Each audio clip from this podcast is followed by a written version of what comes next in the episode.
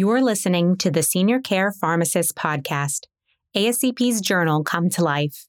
Visit ascp.com slash journal to read the articles and ascp.com slash podcasts to listen to more author interviews. All right, thank you everyone for tuning in to the Senior Care Pharmacist December 2022 podcast. Today, my name is Kelly Ulen, and I am here with Donna Bartlett, and we are recording with two authors from a study that will be published in this month's journal. We're going to be talking with Aparna Krishnamurthy and Tasha Woodall about pharmacist identification of older patients' priorities in a home based primary care program. So, Aparna and Tasha, welcome to the podcast. Please tell us a little bit about both of yourselves.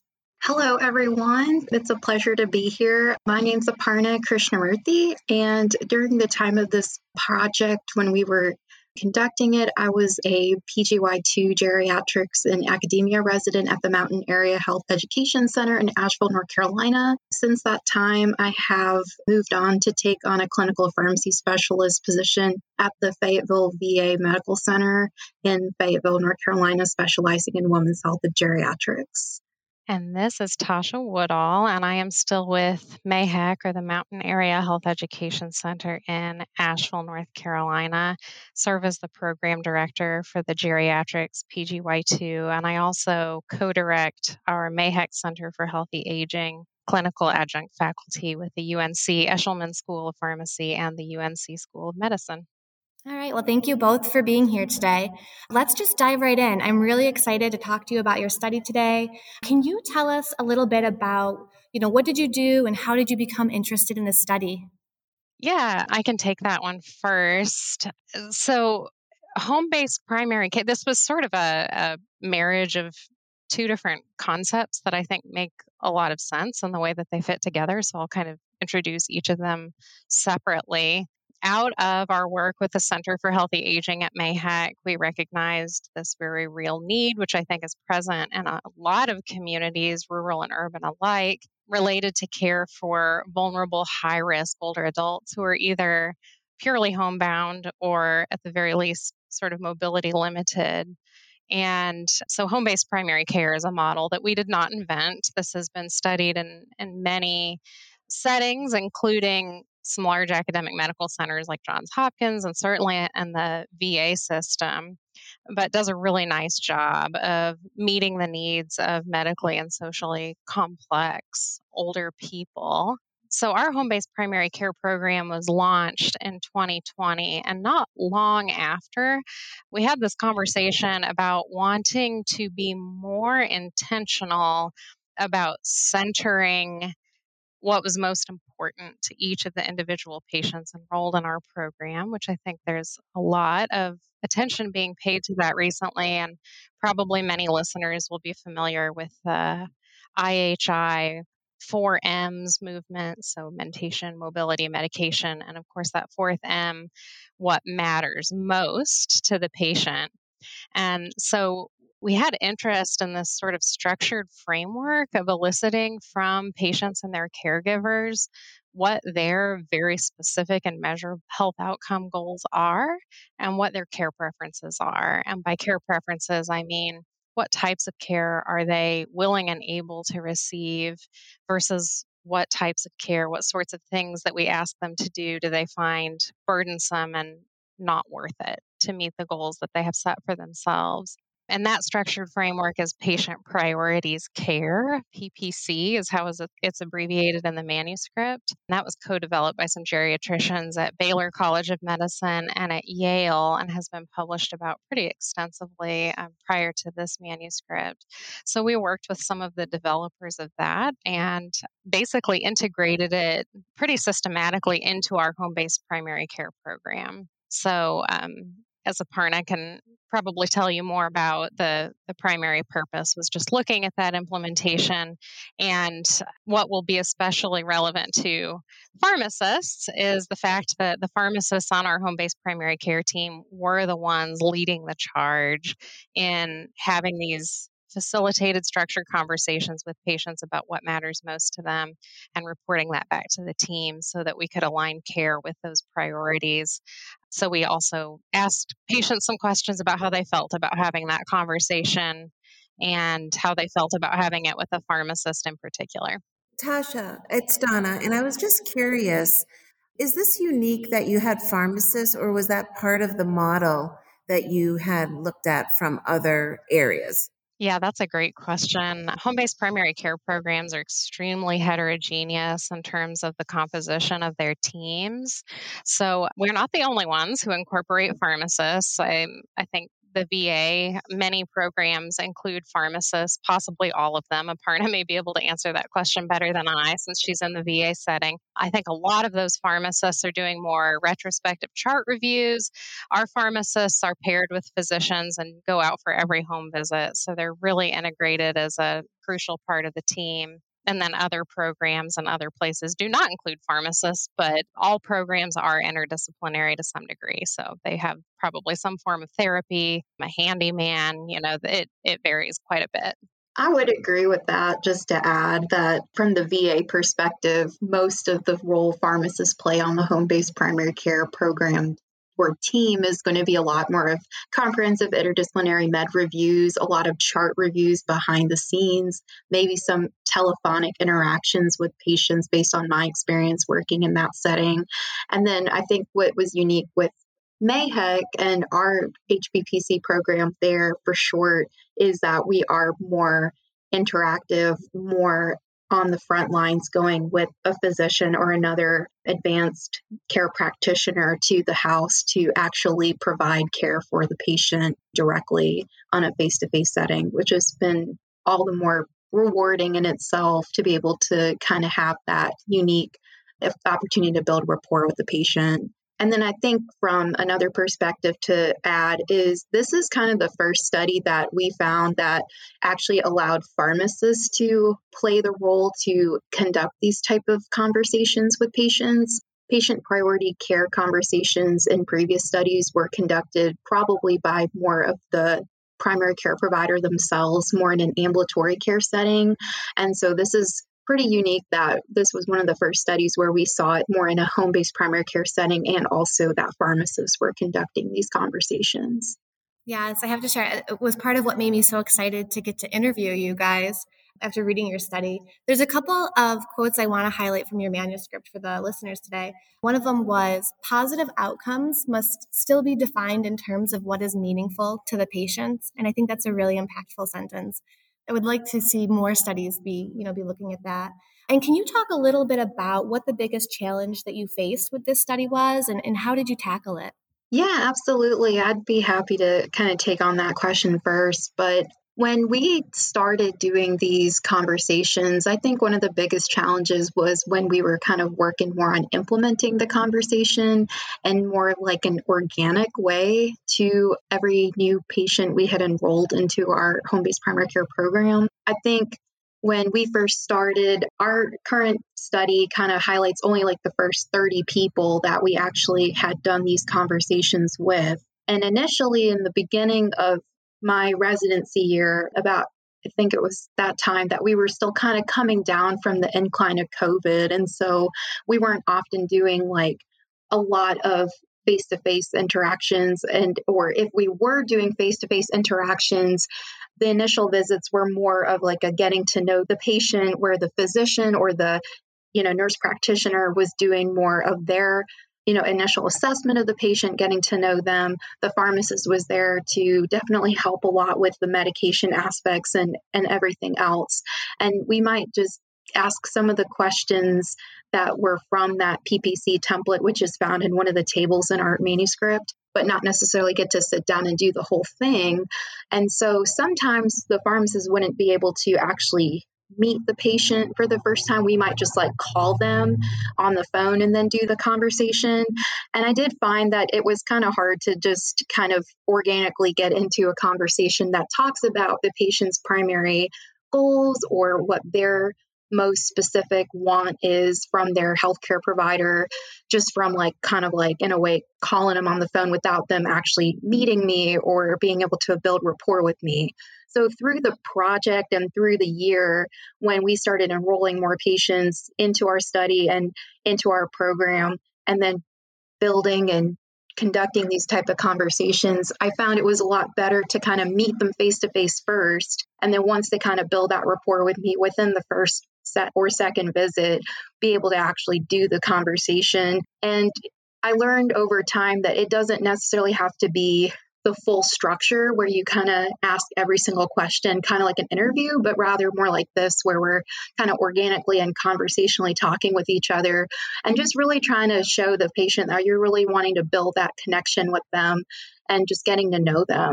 And then it, it helped them open up more over time to really want to share what their wants were what they found were their most important things that they valued, what their most important goals or what they really wanted out of their their care from our team. And so I think that was just kind of the one of the growing points that I found over time or the learning points I found through the process. And I definitely would love to know if Tasha kind of had something similar of uh, experience, but that was what mine was when I was doing a lot of these conversations. Yeah, I think having these conversations about what matters to to patients that's not earth shattering probably for a lot of listeners. A lot of people who work in this realm of geriatrics and senior care. So a lot of it is pretty intuitive. The fact that there is a little bit more structure to it has some trade offs. And I think in the beginning, the disadvantage is that it feels very kind of scripted and robotic and that's really the last thing you want it to be. So there's always that pain point in the beginning of leaning into it and it, thankfully i think in our experience it does not take more than maybe a couple of conversations to start to find your way through and it feels a lot more comfortable. But i think anybody trying to implement something similar regardless of the setting that they practice in is going to find that they glean so much wonderful information about patients by asking all of these very comprehensive questions that become so pivotal to the recommendations that they make or the care that they provide to those patients. But i think everyone's going to find that in adhering to that that it feels like a lot at first and it's it's difficult to know how to guide people through that without sounding too scripted. Yeah. Just takes practice can you share with us one of the things that you communicated with the team to ensure that one of your patients' care was aligned with what matters most to them? Is there like an example that sticks out in your mind from an interaction you had during the study? Ooh, that's a great question. Aparna, do you have one offhand? I actually think I remember one. That's a great question. So I think something we did in the manuscript, which was nice, was kind of pull some quotes that we both, and also just kind of give a sidebar shout out to my co resident at the time, Autumn, who also helped do a lot of these conversations. But I think we all found like some of the connections there that when we like one patient comes to mind when I talked not specifically with her, but I talked with her niece when we first went to visit them. And this patient, you know, she had a lot of issues with just like being on her own two feet and walking. She was, I think, a lot more bedbound at the time. And I think her family, I mean, she had a really great family support. I think that was one of the biggest things that mattered to her most was the connecting aspect because she lived in a house with her sister and her sister had like three kids who each were grown and had kids of their own. So it was a really big family that all connected together to help each other out. And there was one niece who did work in healthcare and she actually was the one I talked with and said, you know, one of the biggest things I find challenging for my aunt is that she just doesn't seem to be able to get up and on her own, not be able to be on her own two feet and walk around. And the other aspect was just trying to find good nutrition and support because the patient, unfortunately, was a little more underweight. And so, kind of just talking through and just and using the questions at that point more as a guide versus like having it as like an interview process, but using them as a guide. One thing I'd ask that niece in particular was well, what is the one thing or one specific thing that you would find most beneficial or would most matter to you for your aunt to get her care? Or what would you want to prioritize the most? And she had told me that she felt that her aunt would really benefit from just being able to walk around, be able to be on her feet, and also just have better nutrition. When I learned that, it was great because then what we do is our HBPC team at my time during residency, we did weekly meetings together. And what we really found were, I mean, those were some of the best opportunities for me to go back to the team and share what I had learned from the patient and the caregiver when I talked with them with these PPC conversations and really share like what were the things that we could do to prioritize the needs that the patient wanted. And so we actually have a lot of great, I believe, partnerships with a lot of local community resources in Asheville. And one of them was getting um, some of the like nutrition type boxes or, you know, pretty much like they pre-pack like healthier foods. I believe the YMCA was the one that coordinated this program. And there was another organization, I believe, at the time that did this. But we were able to connect the patient and her family with that program, and they were able to get like almost either weekly or monthly type deliveries of healthy food. So they were getting like healthy fruits and vegetables that the, the family could use to prepare meals so that way the patient could get better nutrition. And then we were able to set her up with our occupational therapist and also get her the home health program and connect her with some physical therapy and occupational therapy needs as well. So it was great that that was our the first thing that we learned and were the first things that we could do to help the family and help them provide some better support for the patient.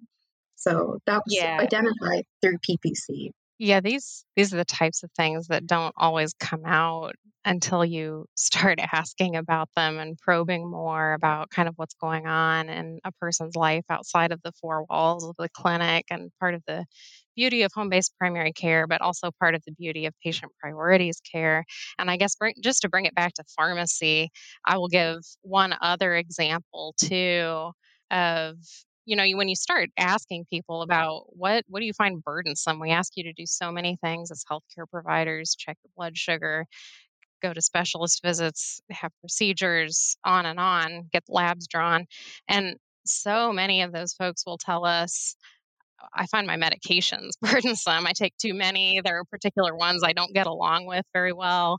And so, a specific example was, you know, a patient that just felt really crummy on her beta blocker, which was made perfect sense for her to be on based on, I think, ischemic heart disease. And again, part of the beauty of PPC, if you start applying guideline based therapy to every single one of a patient's 20 chronic conditions, they quickly end up on a dozen, two dozen medications. So that's where it makes sense with the this really multi-morbid population to bring it back to what is really important to them. And so we were able to do some outreach with a cardiologist and say, you know what? I mean, the reason that this beta blocker is recommended is to improve survival and not that that isn't important but it's not the top of her priority list. She wants to prioritize these other things comfort, function, you know, the ability to have energy and get up and do things and connect with her family more than she wants to prioritize extending her life expectancy for as long as we can. So I think it gives us a really nice place to fall back on in terms of shared decision making so that we know we're doing the right thing by the patient. And that's great, Tasha. I love that whole idea, as many know, deprescribing is near and dear to me. So knowing that that's a factor in thinking about this, and I'm even thinking back on that first example of nutrition. And when we think about that, what are the meds doing too for someone's nutrition? Are they causing them to not want to eat? Is there dry mouth, dry throat, difficulty swallowing because of medicines? So I think, you know, having this really comprehensive look at that and and trying to whittle down those unnecessary medicines i think is wonderful and really why we need pharmacists on the on these teams. I think we take a very unique look at it and can help the the whole interprofessional team. Absolutely. Yeah that's Agreed. great that must have felt so good to be able to to have been a part of that intervention you know? I feel like it's like a part of why what we do as senior care pharmacists you know it's so much more than just the medications so thank yeah, you for definitely. those examples. All right, the last question I will ask you specifically about this one before we move on to some other areas is Was there something that surprised you about the results? I'll start out, Aparna, just to say another thing that we haven't really talked about that we looked at with this study was sort of what is that taxonomy of goals? What what are the common themes that are important to this population, this subpopulation of older adults that's a little bit distinct from the general population of older adults in general, kind of sicker, potentially more frail. What do those goals look like? And so with patient priorities care, we can typically link goals back to one of four value domains. Those include connecting with people, you know, faith communities, friends, family, etc., functioning or maintaining self-sufficiency and autonomy, managing health, which I think simply put is sort of like balancing quantity and quality of life, and then enjoying life. Just what are the activities that people derive joy from. So we tried to classify the goals. And as you can imagine, some of these goals fit into more than one of those categories. But there had been a paper published previously looking at more of a, a fit, potentially more affluent population that was ambulatory and described their taxonomy of goals. And they ended up looking a little different. And I say that as somewhat of a surprise, although on reflection, it, it's pretty intuitive and makes perfect sense because what we found was that the most prevalent value that those goals connected back to was managing health. And if you think about this population being more complex with more chronic illnesses, things like connecting and enjoying life, unfortunately, kind of take a back seat to managing the health conditions that really stand in the way for these folks that just have debilitating shortness of breath or chronic pain, you know, problems with mobility that keep them from being able to connect with their grandkids. And those that connection with the grandkids is equally important for both populations, but and the home-based population, at least what we found was that first and foremost focus had to be on managing those health conditions. It just was so it's forefront in their minds. What do you think, Aparna? I 100% agree with that, Tasha. I mean, I think it was just a little more, it, it was quite interesting to kind of see that be more of the predominant category that most of our patients had identified with when we talked to them about what they found most important to them. I think some of the conversations when I think back on um, a lot of them, just to kind of add on, were also saying, you know, they lived with family members or, you know, mostly like sons and daughters who kind of took over a lot of their care, you know, helped with a lot of their, you know, IADLs, ADLs at the time. And I believe the patients themselves just kind of felt like they lost that sense of independence as well. And with that previous study that was conducted prior to ours, had shown, you know, that people had also categorized or found that functioning and self sufficiency was important. And we found that too in our paper as well. But I think it is, even though it, it was pretty hard to kind of put these different types of goals and what people identified most in like each bucket because they kind of all in a way align with each other like connecting does align with being able to manage their health. And you know like tasha said being able to manage your health and be able to stand on your own two feet so you can play with your grandkids because they find connecting with their grandkids so enjoyable. Or just being able to you know be able to breathe again. So like one patient told us that he just wanted to be able to you know have better control of his pain in his feet so he could just go outside so he can go watch the birds outside on his porch instead of just sitting on his chair looking at them out the window. And though that sounds like such a small thing, it just mattered so much to him to be able to do that. So we were able to kind of work on redoing his dosing of his medications, being able to provide him with better shoes to support him to be able to walk outside. So those were just things that I found were just really really eye opening through these conversations. Yeah, I'll just chip in that for that guy uh, who wanted to get out and watch the birds, the, the next challenge was the squirrels. So yeah. we, uh, we actually got him a squirrel proof bird feeder as part of the they are I remember that. He's so sweet. Oh, oh. Yeah. So let me yeah. shift away from uh, your study a little bit. And I'm just so curious to hear from both of you your perspective on what would you say the most important lesson is that you've learned over your career so far? And I don't even know how far into your careers you are. So maybe you can share that with our listeners as well. I am 11 years out of pharmacy school at this point, and this is actually the perfect forum to talk about this because the thing that I definitely find the most fulfilling and rewarding at this point relates back to exactly what we're talking about, and that is just the joy of getting to know what people really want out of their healthcare and sort of shedding the bonds of some of the things that we live and die by in pharmacy school, you know, clinical practice guidelines and randomized controlled trials that were conducted in populations that don't include the people that we care for now as senior care pharmacists, and really just embracing that uncertainty of living in the gray because it gives us this opportunity to connect back to what matters to people and and put that over and above anything recommended by the GOLD guidelines or the American Diabetes Association or or whatever it might be. And then also just to say that geriatrics is such a team sport and for students who are listening who are all about like digging in and getting your hands dirty with medication management. I mean, that's something that Aparna and I both really enjoy, but I've come to enjoy the stuff like prescribing a squirrel proof bird feeder for patients as much and and really kind of crossing swim lanes, learning how to be just a little bit of an occupational therapist and a little bit of a of a physical therapist and, and knowing just enough that we can all kind of link hands and circle around these really kind of vulnerable patients.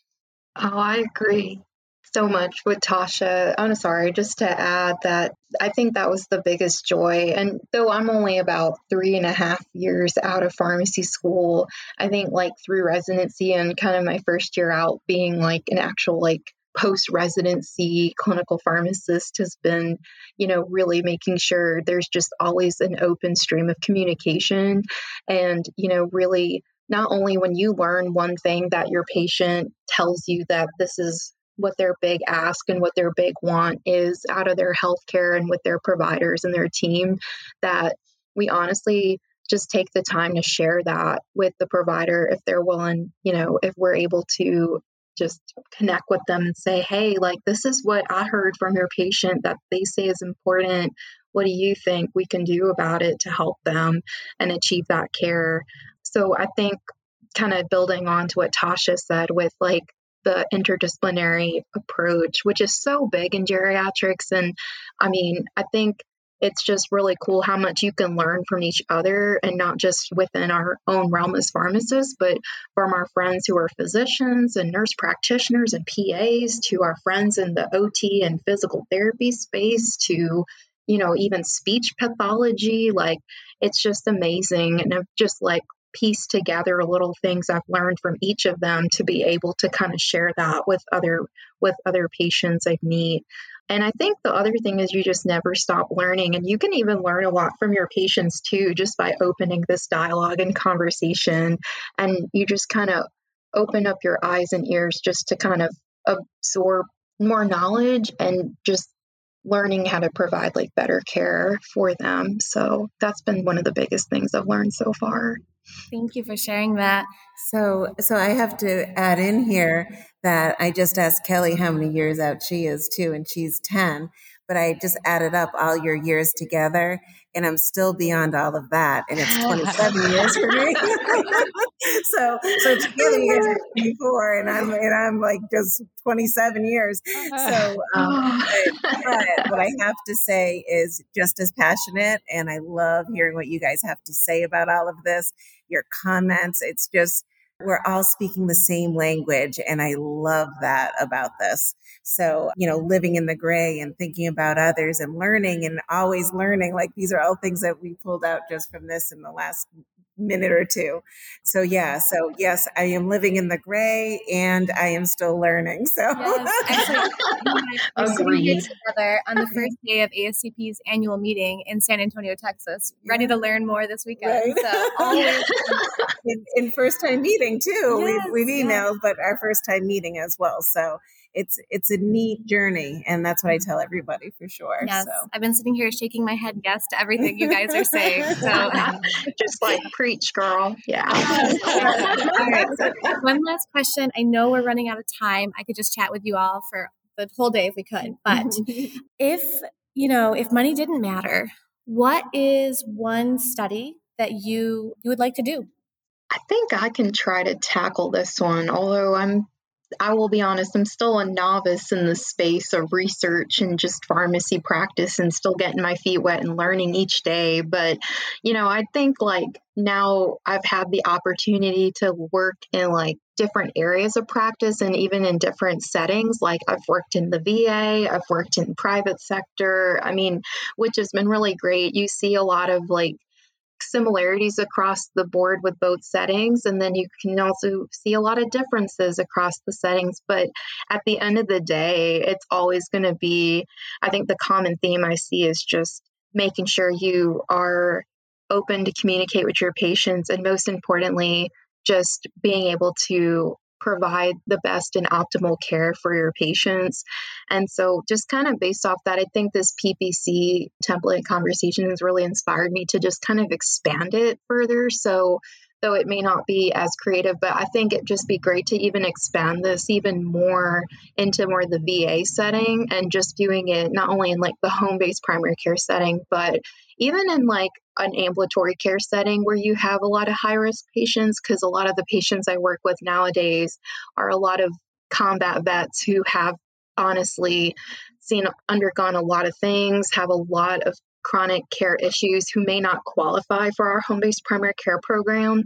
And so I've now been working and collaborating with the new geriatrician we have at our team to really try to find a way about how we can meet these patients where they are and provide them care when we're kind of limited to only being seeing them whenever they come to the clinic.